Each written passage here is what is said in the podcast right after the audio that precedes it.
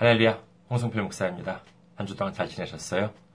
네, 지난주에도 도움의 손길 주신 분 계십니다. 성교 후원금으로 이진묵님께서 성교 주셨습니다. 감사합니다. 주님께서 기뻐 받으셨으리라 믿습니다. 30배, 60배, 100배 결실을 맺을 수 있도록 주님의 이름으로 축원드립니다. 오늘 함께 여러분과 함께 은혜 나누실 말씀 먼저 보도록 하겠습니다. 함께 은혜 나누실 말씀 누가복음 15장 11절에서 24절 말씀입니다. 누가복음 15장 11절에서 24절 말씀 조금 깁니다만은 뭐 우리에게 익숙한 말씀입니다. 읽어 드리겠습니다. 또 이르시되 어떤 사람에게 두 아들이 있는데 그 둘째가 아버지에게 말하되 아버지여 재산 중에서 내게 돌아올 분깃을 내게 주소서 하는지라 아버지가 그 살림을 각각 나누어 주었더니 그 후 며칠이 안 되어 둘째 아들이 재물을 다 모아가지고 먼 나라에 가 거기서 허랑방탕하여 그 재산을 낭비하더니 다 없앤 후 그 나라에 크게 흉년이 들어 그가 비로소 궁핍한지라. 가서 그 나라 백성 중 한 사람에게 붙여 사니 그가 그를 들로 보내어 돼지를 치게 하였는데 그가 돼지 먹는 쥐염 열매로 배를 채우고자 하되 주는 자가 없는지라. 이에 스스로 돌이켜 이르되 내 아버지에게는 양식이 풍족한 품꾼이 얼마나 많은가. 나는 여기서 주려 죽는구나. 내가 일어나 아버지께 가서 이르기를 아버지 내가 하늘과 아버지께 죄를 지었사오니 지금부터는 아버지의 아들이라 일컬음을 감당하지 못하겠나이다. 나를 품꾼의 하나로 보소서 하리라 하고 이에 일어나서 아버지께로 돌아가니라.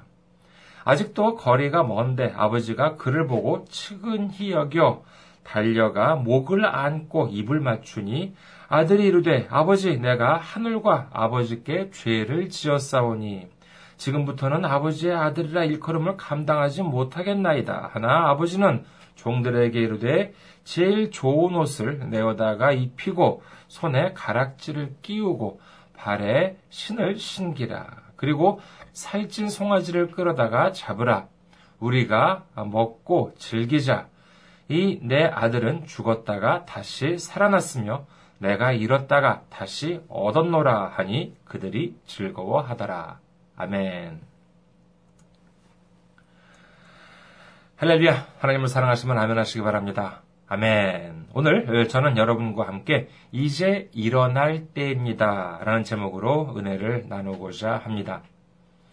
오늘 본문 말씀은 우리에게 많이 익숙한 내용이죠. 어, 그런데 우리는 이 말씀을 너무 잘 알고 있기 때문에 오히려 다 아는 이야기로 흘려버릴 수도 있는 경우가 있습니다.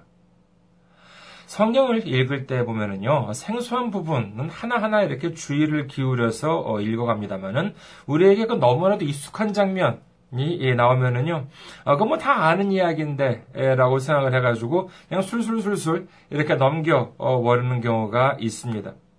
예를 들어서요, 근데 우리가 운전할 때 보면은요, 교통사고가 날 확률이 우리가 잘 모르는 길을 달릴 때보다는요, 우리에게 너무나도 익숙한 길, 지금까지 뭐 자주 몇 번이나 다니던 길을 달릴 때 오히려 그 사고가 발생할 확률이 높아진다는 말을 들은 적이 있습니다. 이 비유도 마찬가지죠. 너무 익숙하기 때문에 그냥 속도를 내서 대충대충 넘어가 버린다면 대단히 중요한 말씀임에도 불구하고 그냥 스쳐 지나가고 마는 경우가 있을 수도 있고요. 또 심한 경우에는 엉뚱하게 이해를 해서 그야말로 성경 이해에 있어서 교통사고를 당하는 일도 있을 수 있을 것 같습니다. 오늘 이 말씀을요, 다시 한번 음, 되돌아보면서 예수님께서 이 비유를 통해서 진정으로 우리에게 말씀하시고자 했던 것이 무엇인지를 살펴보면서 이 말씀에 담긴 너무나도 큰 은혜를 나누는, 함께 나누는 귀한 시간이 되기를 주님의 이름으로 축원합니다. 먼저 내용을 간략하게 정리해 보도록 하지요. 11절에 보면은요, 어떤 사람에게 두 아들이 있었는데, 라고 이제 예, 말씀을 합니다. 문맥으로 본다면은요, 이 어떤 사람, 음, 말하자면 이 두 아들의 이제 아버지가 되겠죠. 이 어떤 사람이라고 하는 분은 상당히 돈이 많은 부자였을 것이다 라고 이제 이렇게 짐작을 할 수가 있겠습니다. 예, 그런데 어느 날 둘째 아들이 아버지한테 말을 합니다. 아버지가 갖고 있는 재산 중에서 자기한테 나누어줄 몫을 미리 달라는 것입니다. 예, 그래서 아버지는요, 이 말을 듣고, 그래, 이렇게 해가지고 뭐 그냥, 어, 나누어 주었습니다. 예, 그랬더니 이 아들은요, 얼마 지나지 않아서 그 재산을 모두 갖고 먼 나라에 가서 정말 그 아버지로부터 받은 재산을 모두 낭비해버렸다고 하는 것입니다. 그때까지 가지고 있던 돈을 모두 탕진했다 하더라도요. 그곳 경제 상황이 좋았다면은 뭐 거기서 뭐 일자리를 구해서 그다음에 뭐 생활을 할 수도 있었겠지요. 그런데 이게 웬일입니까? 설상가상 정말 때마침 엎친 데 덮친 격으로 그 나라에 흉년이 들었다는 것이에요. 이 둘째 아들이 간 곳에 대해서는, 음, 대해서는 이제 성경에서 구체적인 지명이 등장하지 않지만은 오늘 본문 12절에 보면은요, 먼 나라에 갔다고 합니다. 이 먼 나라라고 하는 곳은 이스라엘이 아닌 이방 나라, 아, 외국이라고 할 수가 있겠죠. 어, 이 부분에 대해서는 이제 나중에 다시 한번 말씀을 드리겠습니다만은 여기가 보면은요, 이 그 먼 나라, 이곳이 경기가 좋고 사람들 일손이 많이 필요하다면은요, 뭐 내국인, 외국인 할 것 없이 뭐 이제 일자리가 많이 있겠습니다만은 흉년이 들어서 경제 사정이 안 좋아지고 일자리도 줄어들어서 그 내국인들조차도 자기들끼리도 일자리가 없는 마당에 외국인한테 줄 일자리가 어디 있겠습니까? 그리고 돈이 많을 때는요, 뭐 여기저기서 많은 사람들이 몰려와서 뭐, 하, 뭐 대우도 해주고, 뭐 이제 그랬습니다만은, 돈이 떨어지니까는요, 그 사람들은 다 어디 갔는지 찾을래야 찾을 길도 없게 되었습니다. 그래도 뭐 죽을 수는 없으니까, 그대로 굶어 죽을 수는 없으니까, 일자리를 찾긴 찾았는데, 그 일이 뭐냐 하면은 돼지를 치는 일이었다고 합니다. 지금 우리들은요, 뭐 이제 돼지고기를 먹고 뭐 그러긴 합니다만은 당시 이스라엘 사람들은 이 돼지고기를 먹지 않았습니다. 지금도 유대교 사람들은 돼지고기를 먹지 않아요. 그 이유가 뭐냐 하면은요, 그 이유를 성경에서 찾을 수가 있습니다. 구약 성경 신명기 14장 8절을 보도록 하겠습니다. 보면은요, 돼지는 구분 갈라졌으나 색임질을 못함으로 너희에게 부정하니 너희는 이런 곳의 고기를 먹지 말 것이며 그 사체도 만지지 말 것이니라. 이렇게 이렇게 예수님 아, 이렇게 하나님께서 율법으로 주셨기 때문에 당시 이스라엘 민족은 돼지 고기를 먹기는그냥 기르지도 않았습니다. 길러봤자 뭐합니까? 쓸데도 없는 것. 그래서 성경에 이렇게 돼지가 등장하는 장면 보면은요, 그곳이 유대가 아닌 이방 땅이라고 하는 것을 알 수가 있는 것입니다. 이 둘째 아들은 분명 이스라엘 민족 유대인이었습니다. 그런데 하나님께서 이 돼지는 부정하다라고 하는 말씀을 하고 계신데도 불구하고 그 돼지를 치는 일을 했다는 것입니다. 그 이유가 무엇일까요? 앞서 말씀드린 바와 같이 그의 아버지는 대단한 부자였을 것으로 짐작이 됩니다. 경제적으로 여유가 있었으니까는요, 거기에 걸맞는 교육도 받았겠지요. 그렇기 때문에 하나님께서 돼지를 부정하다라고 말씀하셨다는 사실도 이미 알고 있었을 것입니다. 그럼에도 불구하고 왜 거기, 왜 그가 그런 일을 했을까라고 하는 것이죠. 그것은 첫째로, 뭐 간단하겠죠. 너무나도 궁핍했기 때문이었을 것입니다. 아무리 점잖은 일자리를 찾으려고 해도 찾을 수가 없어요. 그렇기 때문에 그때까지는 자신의 경멸했던 일, 멸시했던 일, 이런 것들, 그렇지만은 정말 그야말로 정말 입에 풀칠이라도 하기 위해서는 어쩔 수 없이 그와 같은 일을 할 수밖에 없었을 것입니다. 그리고 둘째로 짐작할 수 있는 것은 뭐냐? 그런 일을 그가 그런 일을 했던 이유, 예, 그는 아마도 신앙을 잃어버리고 하나님의 말씀도 잃어버리지 않았을까라고 하는 것입니다. 하나님의 말씀이 그 마음 안에 살아있다면 아무리 먹고 살기 힘들다 하더라도 이 믿음의 원칙, 신앙의 원칙은 지켰어야겠지만 이제 돈도 잃어버리고 인심도 잃어버리고 그리고 어쩌면은 건강도 잃어버렸을 그에게 예, 좀 정말 이제 그 마음 안에 있었던 신앙의 불빛도 어, 꺼져가고 그리고 삶에 대한 희망조차도 서서히 잃어가고 있었는지도 모릅니다. 자, 우선 여기까지를 한번 보도록 하겠습니다. 이 시점에서 우리 다시 한번 생각해 보죠. 여러분께 한번 단순한 질문을 드리겠습니다. 한번 생각해 보시기 바라겠습니다. 이 둘째 아들이 잘못한 것이 무엇입니까? 아, 그 뻔하지 뭐. 라고 이제 이렇게 생각하세요? 다시 한번 생각해 보시기 바라겠습니다. 무슨 잘못을 이 아들이 한 것일까요? 이 부분을 잘못 이해하면요. 그야말로 성경적인 교통사고, 주님의 말씀을 오해하는 일이 벌어질 수 있는 부분입니다. 일단 우리가 생각할 때 이 아들이 한 잘못을 생각해 볼 수 있겠죠. 예를 들어서 이 둘째 아들은요, 이 아버지가 가지고 있는 재산을 달라고 했습니다. 지금도 물론 그렇습니다만요, 당시도 마찬가지였습니다. 뭐냐면은요, 부모의 재산을 자식이 나누어 가진다라고 하는 것. 뭐 대표적인 것이 상속이라고 할 수 있겠죠.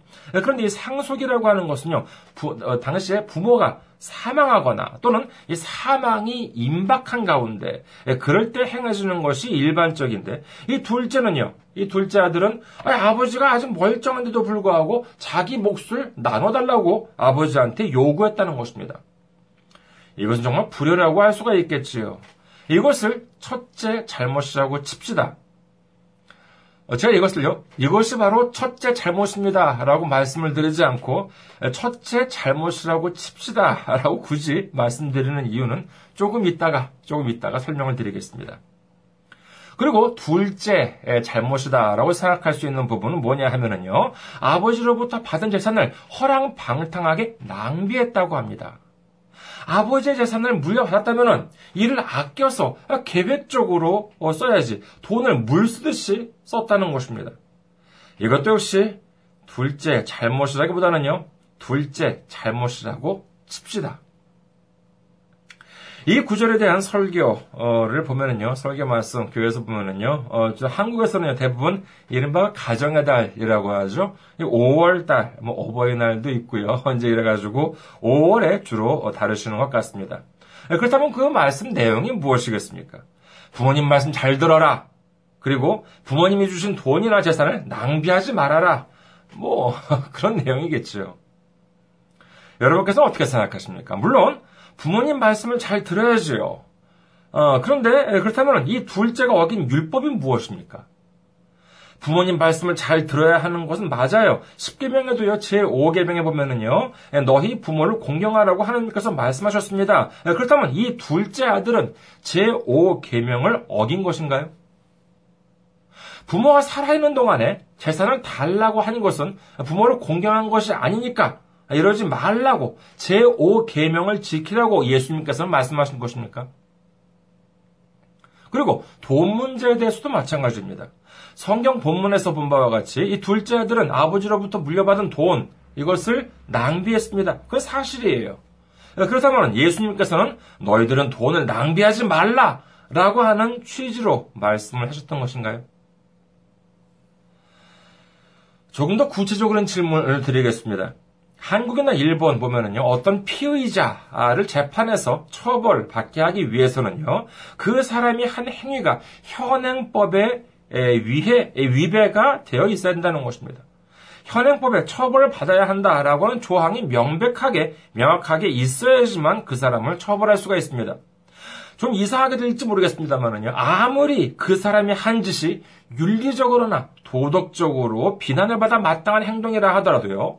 법적으로 그 사람을 처벌할 수 있는 법조항이 없다면은 그 사람은 재판에서 유죄 판결을 받을 수가 없습니다. 이 둘째 아들의 경우도 마찬가지죠. 그가 정죄를 받기 위해서는요, 율법을 어겼다라고 하는 명백한 근거가 있어야 합니다. 하지만, 율법에 보면은요, 아버지가 건강할 때에는 재산 상속을 요구할 수 없다라고 하는 규정 혹시 성경에서 보신 적이 있으십니까? 하면요, 이 둘째가 그와 같은 재산 상속을 요구했을 때, 아, 만약에 아버지가 안 된다, 아, 재산을 줄 수가 없다 라고 아버지가 분명히 거절했는데도 불구하고 강제로 재산을 뺏어가지고 뭐 달아났다. 이것은 만약에 이렇게 한다고 그러면은 예, 그야말로 이것은 아버지에게 불순종했다는 비난을 받을 만도 하고 이것이야말로 정말로 부모를 공경하라고 말씀하신 하나님의 명령을 어겼다 하더라도 할 말은 없겠지요. 하지만 아버지가 그의 요구를 들어주셨습니다. 강제로 빼앗은 것이 아니에요. 이렇게 본다면요, 이 둘째가 상속을 요구하는 행위만으로 율법을 어겼다라고는 할 수 없는 노릇입니다. 그 다음으로 이 아들은요, 아버지로부터 물려받은 재산을 가지고 낭비를 냈지요. 그렇다면은 그 행위가 율법을 어겼다는 것입니까? 하나님께서 모세를 통해서 주신 율법 중에 너희들은 돈 낭비를 해서는 안 될지어다. 너희는 돈을 계획적으로 써야 한다. 아, 그런 말씀 혹시 들어보신 적 있으십니까? 우리는 분명히 기억해야 할 것이 있습니다. 다른 음, 성경 구절도 마찬가지입니다만요. 특히 복음서를 읽을 때 우리가 명심해야 하는 것, 더구나 그 복음서 중에서도 예수님께서 직접 말씀하신 부분을 읽을 때는요, 우리가 잊지 말아야 할 것이 무엇인가 하면은요, 예수님께서 굳이 이 땅에 오셔서 그리고 또 왜 굳이, 왜 굳이 이 땅에 오셔서, 왜 굳이 3년이라고 하는 그리 길지 않은 기간에 이 말씀을 하셨는가라고 하는 것을 우리는 반드시 생각을 해야 하는 것입니다. 예수님께서 이 땅에 오신 이유가 무슨 뭐 하늘나라 생활에 지루해서 잠시 바람 쐬러 오신 것입니까? 아니면 하늘 위에서 보시기에 답답해서 몇 마디 잔소리를 하러 오신 것입니까? 아닙니다. 눈이 있어도 보지 못하고 귀가 있어도 듣지 못하고 기억하지 못하는 이런 부족하고 미련한 죄 많은 우리들에게 하나님을 직접 보이실 뿐만 아니라 우리의 모든 죄를 대신 짊어지심으로 말미암아 우리를 죄 가운데서 건져내셔서 구원으로 인도하시기 위해서 오신 것입니다. 믿으시면 아멘 하시기 바랍니다. 아멘. 이를 위해서 십자가 달려서 우리의 죄를 모두 씻으시고 영원히 불타는 지옥이 아니라 하나님의 영광과 축복으로 가득 찬 아버지의 나라로 인도해 주시기 위해서 오신 것입니다.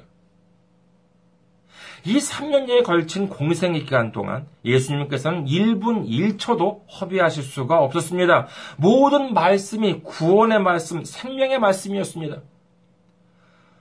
물론 우리가 생각하기에 윤리적으로나 도덕적으로 볼 때 상속 방법이나 돈을 낭비하지 말라, 뭔지 이런 것은 중요한 것이긴 합니다.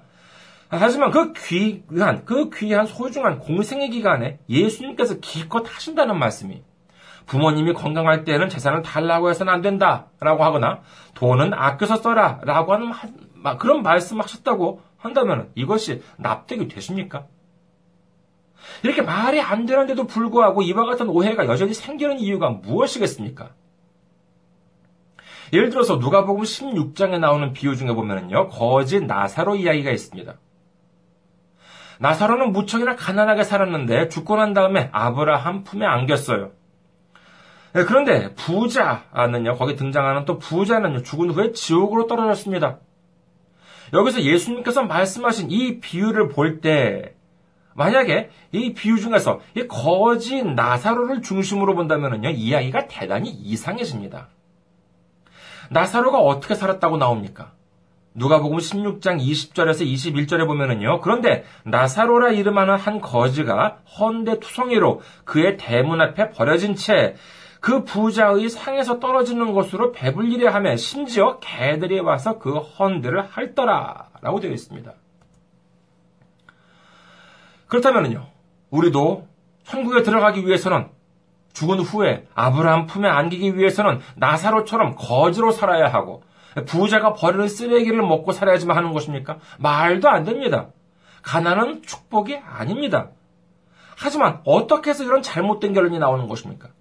그것은 바로 집중해야 할 곳, 이 핀트를 잘못 맞추었기 때문에 바로 이런 어이없는 해석이 나오는 것이지요. 이른바 부자와 나사로에 대한 비유에서는요, 우리가 집중해야 할 부분은 나사로가 아니라 부자인 것입니다. 그렇게 해야지만 제대로 예수님의 말씀을 이해할 수가 있는 것이지요. 이 오늘 본문을 볼 때에도요, 아버지가 살았는데 상속을 받았다라고 하는 점이나 아니면 돈을 낭비했다라고 하는 부분만에만 집착을 하게 된다면요, 이 말씀도 앞서 살펴본 나사로에 대한 비유처럼 어처구니 없는 오해를 하게 될 소지가 있다는 것을 우리는 기억해야 하겠습니다. 그렇다면 오늘 이 비유에서 예수님이 하시고자 했던 말씀은 무엇일까요? 이 말씀에서 우리가 주목해야 하는 것은요, 뭐냐면은 그것은 바로 이 둘째 아들은 무엇을 낭비하였는가라고 하는 점입니다. 물론 낭비를 했다는 것이니 그것은 재산이겠죠. 하지만 그 재산은 어디로부터 왔습니까? 예, 아버지로부터 왔습니다. 여기에 등장하는 아버지는 단순히, 단순히 뭐 우리의 육신의 아버지, 부모가 아닌 하나님을 상징하고 있는 것이지요. 그리고 아들은 바로 이제 우리 스스로 우리 자신들을 이제 상징하고 이제 나타내고 있는 것입니다. 이렇게 본다면 무엇을 할 수 있습니까? 먼저 오늘 본문에서 아버지가 아들에게 준 재산이 많았습니까? 적었습니까? 오늘 본문 13절에 보면은요, 허랑방탕하여 그 재산을 낭비했다고 하는데, 나누어준 재산이 몇 푼 안 되는 정도라고 하면은요, 낭비를 할래야 할 수도 없었겠지요. 그러니 아버지로부터 받은 재산이라고 하는 것은요, 정말 그야말로 막 허랑방탕하게 낭비를 할 수도 있는 어마어마한 재산이었다라고 하는 것을 알 수 있을 것입니다. 그렇다면, 자, 우리로 바꿔서 생각을 해보시오. 하나님께서 우리에게 주신 것이 많습니까? 적습니까? 별로 안 될 것 같아요. 아이고, 뭐 하나님이 나한테 뭘 주셨다고 혹시 그런 생각이 드십니까? 만약에 그런 생각이 드시다면요, 한 가지 질문을 드리겠습니다. 여러분이 가지고 계신 이 눈동자, 돈으로 환산해서 얼마라면 파시겠습니까? 여러분이 가지고 계신 이 팔과 다리, 누군가가 와가지고 사겠다고 해요. 당신 팔을 내가 사겠다. 아, 물론 불법입니다. 지금 그러면 안 됩니다. 예를 들어서 그렇다는 것이에요. 당신 팔을 내가 사겠다. 당신 다리를 내가 사겠다. 당신 눈동자를 내가 사겠다. 돈 원하는 대로 주겠다. 얼마면 되겠습니까? 100만 원이요? 200만 원? 1000만 원? 2000만 원? 아니, 5천만 원 정도면 한번 내볼 만 하겠습니까? 그것만이 아닙니다. 여러분의 생명, 돈으로 환산하면 하면 얼마나 될까요? 한 1억? 2억 정도 돼요? 한 5억 정도라면 여러분의 생명감은 바꿔볼 만 하겠습니까? 만약 그렇게 생각하신다면요, 가까운 교회 목사님을 한번 상담해 보시기 바라겠습니다. 그렇지가 않죠. 어떻게 이걸 돈으로 환산할 수 있겠습니까? 하나님께서는요, 우리에게 어마어마한 것을 주셨습니다. 이 세상 돈으로 환산할 수 없는 너무나도 많은 것을 이미 우리에게 주신 것입니다. 그것은 우리의 육신이나 우리의 생명만이 아닙니다. 좀뭐 진부한 말인, 말씀인지는 모르겠습니다만은요. 이 세상에 있는 모든 돈을 쌓는다 하더라도 지금 이 순간, 이 흘러간 1분 1초는 되돌릴 수가 없습니다. 오늘 주일이 7월 9일이었습니다만은 아무리 세상 재벌이 금은 보화를 낸다 하더라도 이 7월 9일을 2017년 7월 9일이라고 하는 것을 다시 되돌릴 수는 없는 것이지요. 그처럼 이 귀한 시간이라고 하는 것도 우리에게 주셨습니다. 그 밖에 나가면은요, 눈부신 햇빛이 있습니다. 상쾌한 공기가 있습니다. 서울이나 동경 같은 대도시 같은 데 맛볼 수 없는 이 군마현 보면은요, 공기가 또 얼마나 맑은지 모릅니다. 물맛도 얼마나 좋은지 모릅니다. 그런데 우리가 이것을 얻기 위해서 얼마나 돈을 냈습니까? 우리가 태어나기 위해서, 우리가 이 눈동자를 얻기 위해서, 우리가 이 팔과 다리를 얻기 위해서, 우리가 이 생명을 얻기 위해서, 우리에게 허락된 시간을 얻기 위해서, 낮에는 넘쳐나는 햇빛을 얻기 위해서, 맑고 상쾌한 공기를 위해서 우리가 돈을 낸 적이 있습니까? 어디 그뿐인가요? 우리를 죄악에서 구원에 이르게 하시기 위해서 예수님께서 십자가에서 그 귀한 보혈을 흘려주셨습니다. 이를 위해서 우리가 낸 돈이 있습니까? 그렇습니다. 돈 한 푼 안 들었습니다. 하지만 그것이 과연 공짜인가요? 아닙니다. 예수님께서는 돈이 아니라 예수님의 생명과 맞바꾼 것이 바로 무엇이냐? 우리의 구원이었다는 것을 기억을 해야 하는 것입니다. 그렇다면 우리 영혼이, 내 영혼이 예수님의 생명과 맞바꿀 만한 그만한 대단한 값어치가 있습니까? 없습니다. 나 하나는 고사하고요. 이 세상의 모든 영혼을 다 모은다 하더라도 그 값어치는 예수님의 생명만이 아니라 예수님의 십자가의 보혈 한 방울만한 값어치도 없습니다. 우리의 죄악에 찌든 죄악 속에서 허우적대는 영혼이 아무리 많아봤자 어디 예수님의 보혈과 비교할 수 있겠습니까?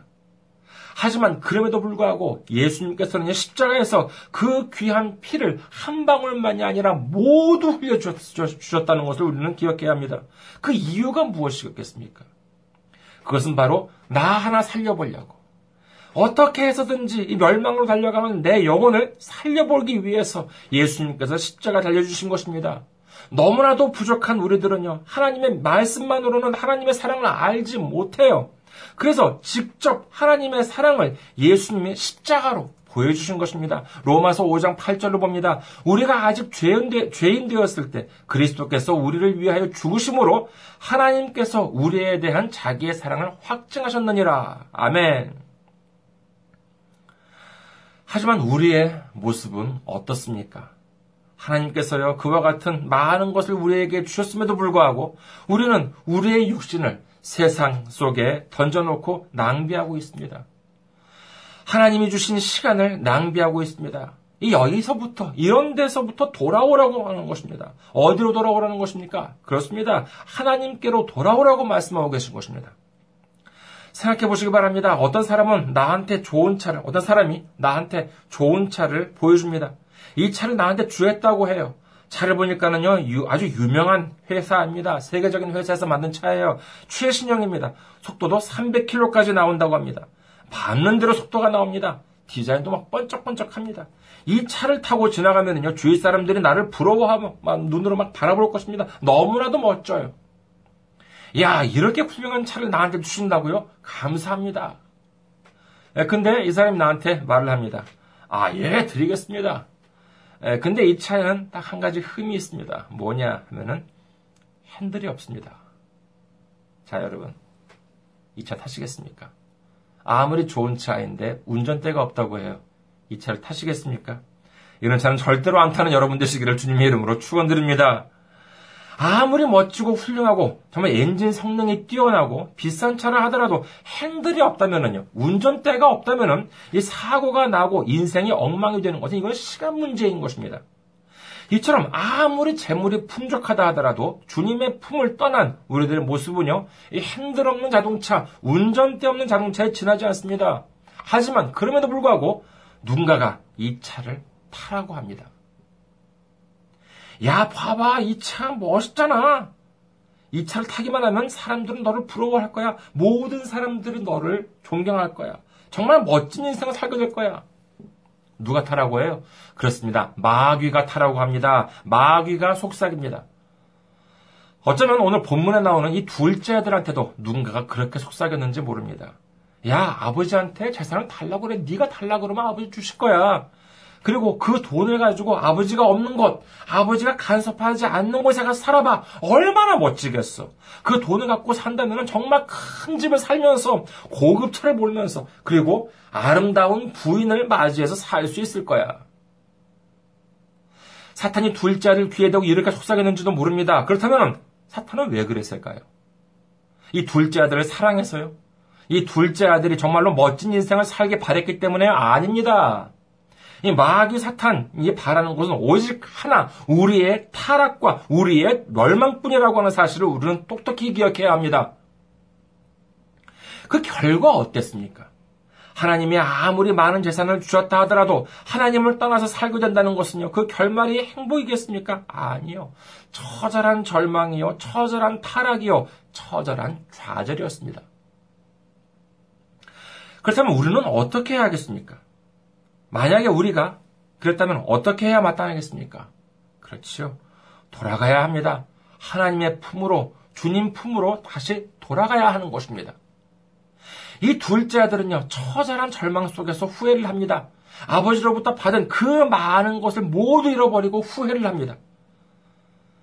하지만 돌아갈래야? 돌아갈 수도 없습니다. 왜요? 이유는 간단합니다. 바로 그 알량한 자존심 때문에 그렇습니다. 그렇잖아요. 아버지 도움 없더라도 나 잘 살 수 있어. 성공할 수 있어. 뭐 이러면서 얼마나 자신만만하게 집을 나섰겠습니까? 하지만 지금 자신의 처지가 어땠습니까? 모든 것을 다 잃어버렸습니다. 이대로는 돌아갈 수가 없습니다. 그래서 어떻게든 버텨보려고 했었을 것입니다. 아니, 돌아갈 때 돌아간다 하더라도 어, 조금 어느 정도 뭐 좀 체면을 살릴 만한 정도로 회복하고 난 다음에 돌아가려고 했을지도 모릅니다. 하지만 회복이 되던가요? 결국 그는 돼지 사료로 쓰이는 이 주염 열매를 먹으려고 했는데도 그것마저도 주는 사람이 없었다는 것입니다.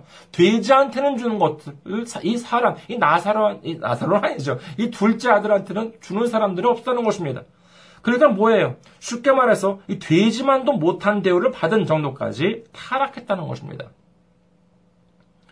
이 둘째 아들이 돌아가기 위해서는요, 자존심의 회복이, 자존심의 회복이 필요했던 것이 아닙니다. 오히려 이제 더 이상 버릴 자존심도 없어질 때까지 기다려야 했던 것입니다.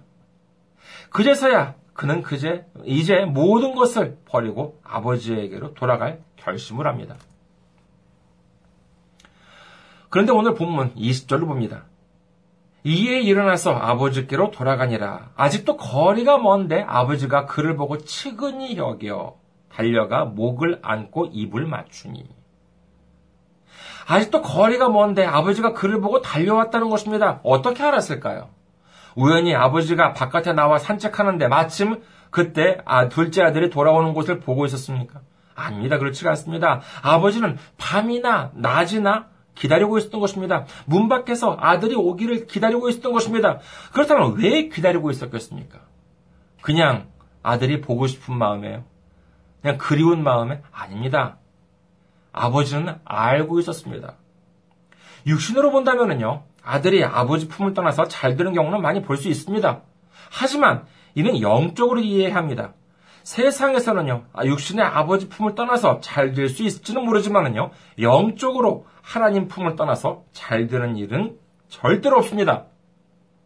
그렇기 때문에 오늘 본문에 등장하는 하나님을 상징하는 아버지도 그 아들이 자기 품을 떠나서는 잘 될 수 없다라고 하는 사실을 알고 있었던 것입니다.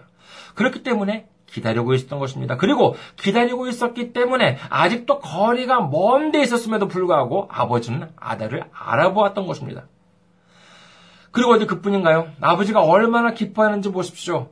아들이 자기한테 오기를 기다리지 않고 먼저 달려가서 목을 안고 입을 맞췄다는 것입니다. 그리고 죄인 다루듯이 한 것이 아니라 최고의 귀빈을 맞이하듯이 돌아오는 둘째 아들을 대접합니다. 근데 이상하죠? 아버지가 준 재산을 모두 낭비하고 빈털터리로 온 아들을 이 아버지는 꾸짖지 않습니다. 그래, 내가 뭘 했어? 어? 그러면서, 어, 너 내가 얼마를 줬는데, 그 중에 너 얼마를 남겨왔어? 어디에다 썼길래 너 이렇게 된 거야? 라고 묻지도 않습니다.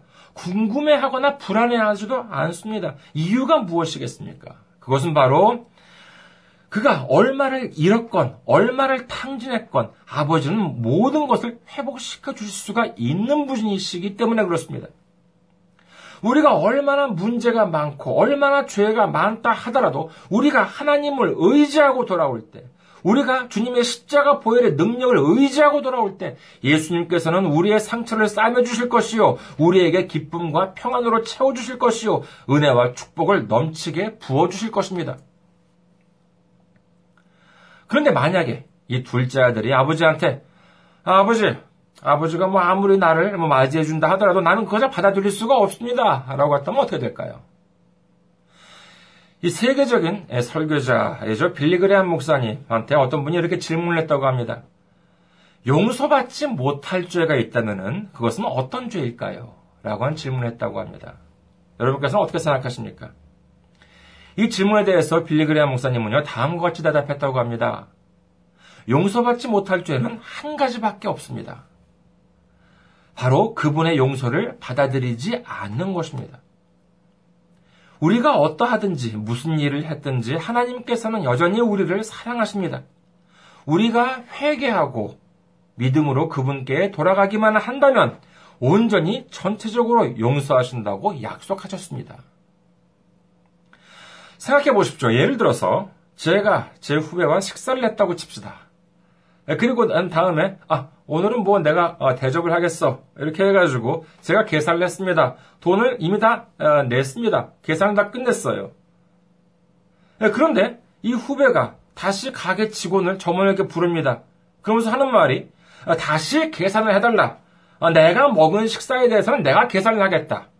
이렇게 말했다고 하십시다. 그러면 여러분께서는 어떤 생각이 되겠습니까?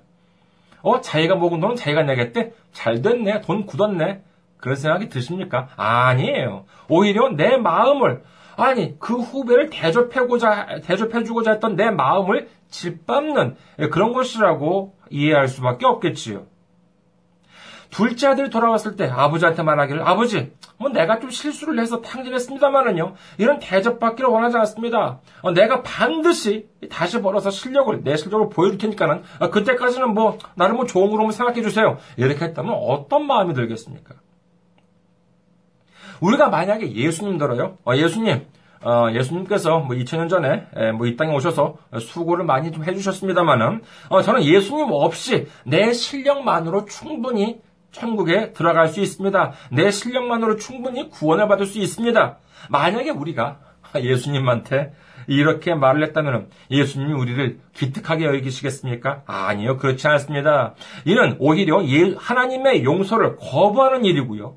예수님의 십자가의 공로를 짓밟는 그야말로 용서받는 용서받지 못할 죄라고 할 수 있을 것입니다. 하나님은 우리가 돌아오기를 아침이나 밤이나 문 밖에서 기다리고 계십니다. 그리고 우리의 모습을 멀리서 발견하시면은요, 거리를 마다 않고 달려와서 우리를 맞아주실 것입니다. 그리고 최고의 대접을 해주실 것입니다. 누가복음 15장 7절 내가 너희에게 이르노니 이와 같이 죄인 한 사람이 회개하면 하늘에서는 회개할 것이 없는 어, 의인 아흔 아홉으로 말미암아 기뻐하는 것보다 더하리라. 우리가 우리 삶 속에서 낭비를 하셨습니까? 주님께서 주신 육신으로 낭비를 하셨습니까? 주님께서 주신 재산으로, 시간으로 낭비를 하셨습니까? 오늘 본문 20절을 다시 보시기 바랍니다. 둘째 아들이 모든 것을 다 잃었을 때 아버지께로 돌아가기 위해 맨 처음에 한 일이 무엇이었습니까? 그것은 바로 이제 일어나서라고 성경은 기록합니다. 그렇습니다. 이제 일어날 때입니다. 죄책감과 좌절과 후회와 자존심과 낙심과 절망을 툭툭 털어버리고 이제 일어날 때입니다. 그리고 우리의 모습, 있는 그대로의 모습으로 하나님 품으로, 예수님 품으로 돌아갈 때입니다. 그러기만 하면은 우리의 모든 죄를 용서해 주십니다. 그러기만 하면은 우리가 잃은 것을 모두 회복시켜 주십니다. 더 늦기 전에 이제 어서 일어나 우리를 기다리시는 주님 품으로 돌아가서 우리의 모든 죄를 용서받고 모든 것이 회복된 역사가 일어나는 우리 모두가 되시기를 주님의 이름으로 축원합니다. 감사합니다. 아, 한주 동안 승리하시고 건강한 모습으로 다시 뵙겠습니다.